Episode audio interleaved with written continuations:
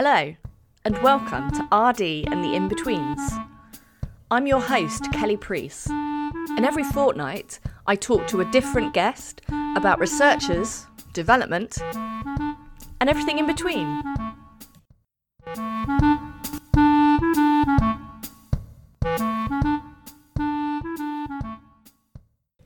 Hello, and welcome to this special mini episode of RD and the In Betweens.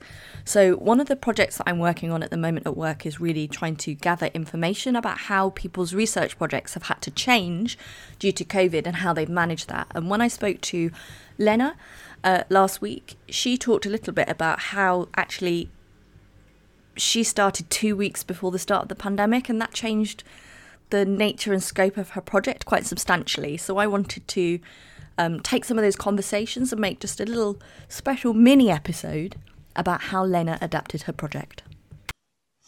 Um, yes, so um, I guess uh, at the beginning, uh, we, we took a, a, really inductive approach um, uh, to, to this project. And I mean, the pandemic happened two weeks um, after I started the project. Yes, so the plan at the beginning uh, was uh, to collaborate with Cool Earth. So from the beginning, I was supposed to work in their offices two days a week so I could get to know them and get to know their project. And after the plan was to go to Peru because they have project there. So the Latin American project they have are in Peru. Um, so I was supposed to do this exploratory trip where I would meet with the community Cool Earth partner with, and we would have um, come up with a research topic that would match everybody's interest. Um, unfortunately, this was not possible because um, traveling to Peru uh, was not an option. So what I did was uh, very much uh, to tighten my links with Cool Earth. Uh, so trying to understand their project through Cool Earth itself and not the communities um, with the plan of going to Peru in the next few months. Uh, so kind of yeah adapting my approach um, and this was made by me attending most of their team meetings they have. Uh, we also have meetings where we only talk about my research. Um, I also present my research project and how it evolves uh, quite regularly to them, um, to their team in the UK. So the team I was talking about based in Penryn, but also to the in-country team they have in Peru.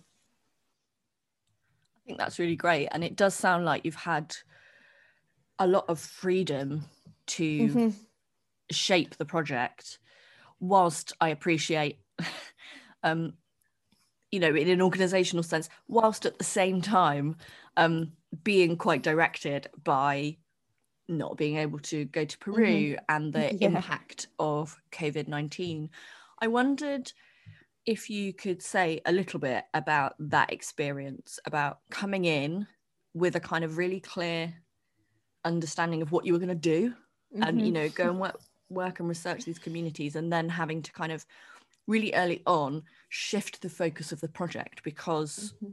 of the pandemic yeah so that was that was a tough experience especially i think it depends on people uh, and some people they can adapt very easily but i'm a person who really likes to plan things um, so I, I had applied to this PhD position. The research proposal was already written. There was already the research question and the different step of the research. And for me, it was very reassuring because I would never have applied to um, a PhD and come up with the research proposal myself because I thought that um, I wasn't sure that my topic would be relevant. So I thought if someone in academia identifies those gaps, it means they're expert on that. So i mean it's it's helpful to do research in this area. So this was very much my approach. I was only applying to projects that were already super defined. So i arrive and i have all this list but like a to-do list and it's it's very reassuring uh, especially since you don't know where to start uh, and then two weeks after everything changes. Not only as a result of the pandemic i think my project would have changed anyways. Um, as I told you, because I, I needed to to take more of a business and management um, approach to it. Um, and so eventually now when I look at my research proposal, I think that I I did it myself like I, really transformed it uh, the only thing that remains from the beginning is uh, the partnership with Cool Earth, uh, and I think that that's the most important part. Um, and I think I feel proud about it because I feel um, this is something, yeah, that, that that was the result of month of work and collaboration and discussions, and it's actually, I I, I have this sense of ownership that I wouldn't have had with the the initial proposal.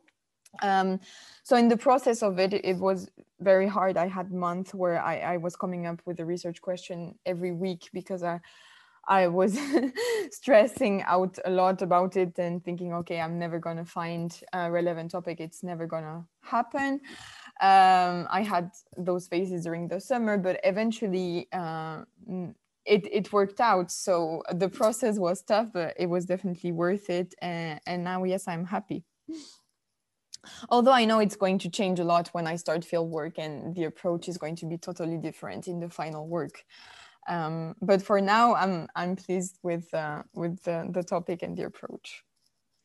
Yeah and i think there's a number of things that you said in there which i think are really important which i've been discussing a lot with colleagues and it's not to in any way downplay the impact of um, covid on people's research projects and it and it has had varying degrees of impact where kind of people have had to you know shift to doing things um you know doing interviews or whatever online to completely you know in in a lot of the ways that you've done like completely redesigning mm-hmm. the the project um but it's interesting to hear you talk about that kind of flexibility and adaptability and the importance of that and the also the kind of slightly philosophical recognition that research change like research is about change fundamentally mm-hmm.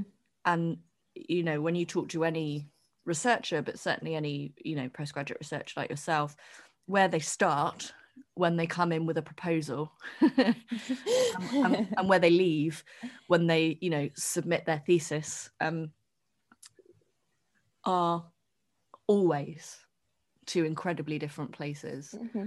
um, no, and i think that's that's reassuring because i mean when you start field work if you're not open to what you're seeing what people tell you and you have your agenda in mind and you're just uh, telling people i'm going to do this and this and this.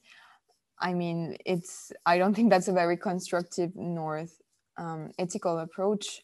So i think it, it's good to it's even necessary to to uh, remain open-minded during the, the entire project especially in my, in my case where i work with indigenous communities um, who are communities who have been over researched um, and it's interesting because i had the opportunity to talk with a, an anthropologist that worked with cool earth uh, last summer and she told me about her experience of going to the communities and during the community assembly some members of the communities uh, telling her uh, yeah, but why, why should we take part in this? Um, it's always the same process of you Western researchers coming, uh, taking our knowledge and leaving, and we never hear from you again. So, what are the benefits for, for us, right? Um, so, if, if you take a more participatory approach and saying, okay, we're gonna remain open, we're gonna co construct this research together, and we're gonna identify your needs and see how the research projects can benefit uh, can benefit you, then I think that's that's the best way of doing it.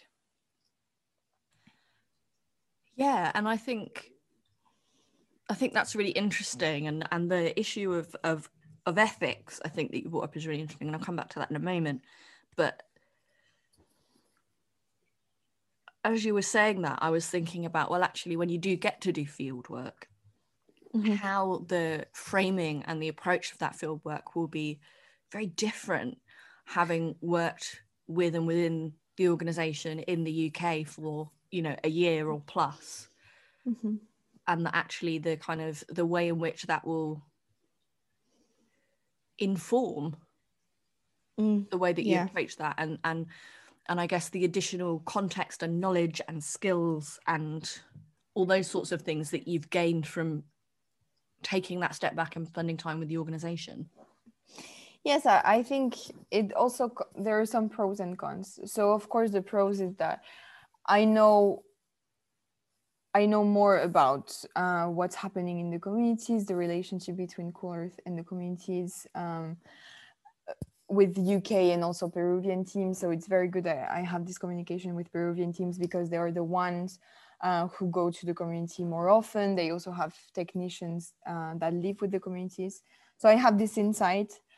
But on the other hand, then it gives me a certain perspective and a certain vision. Um, I don't think that's bad, uh, and I think any researcher has uh, has biases.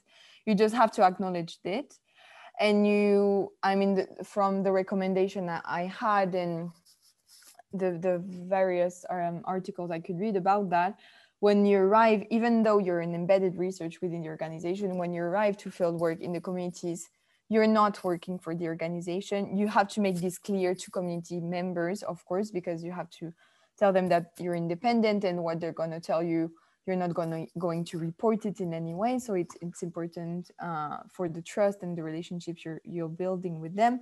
But you also have to um, try to put aside what you've seen before and really take this new approach uh, and trying to understand from scratch what's happening there.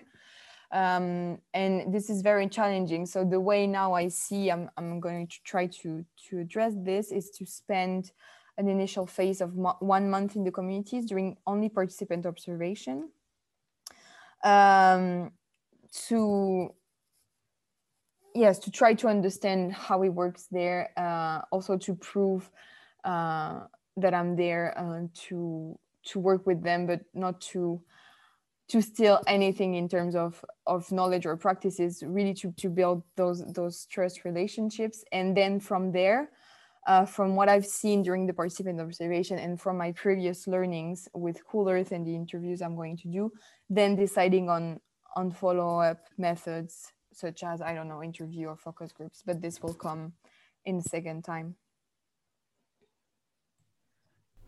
So, can you say a little bit about how you approached or went about thinking about how to change the project?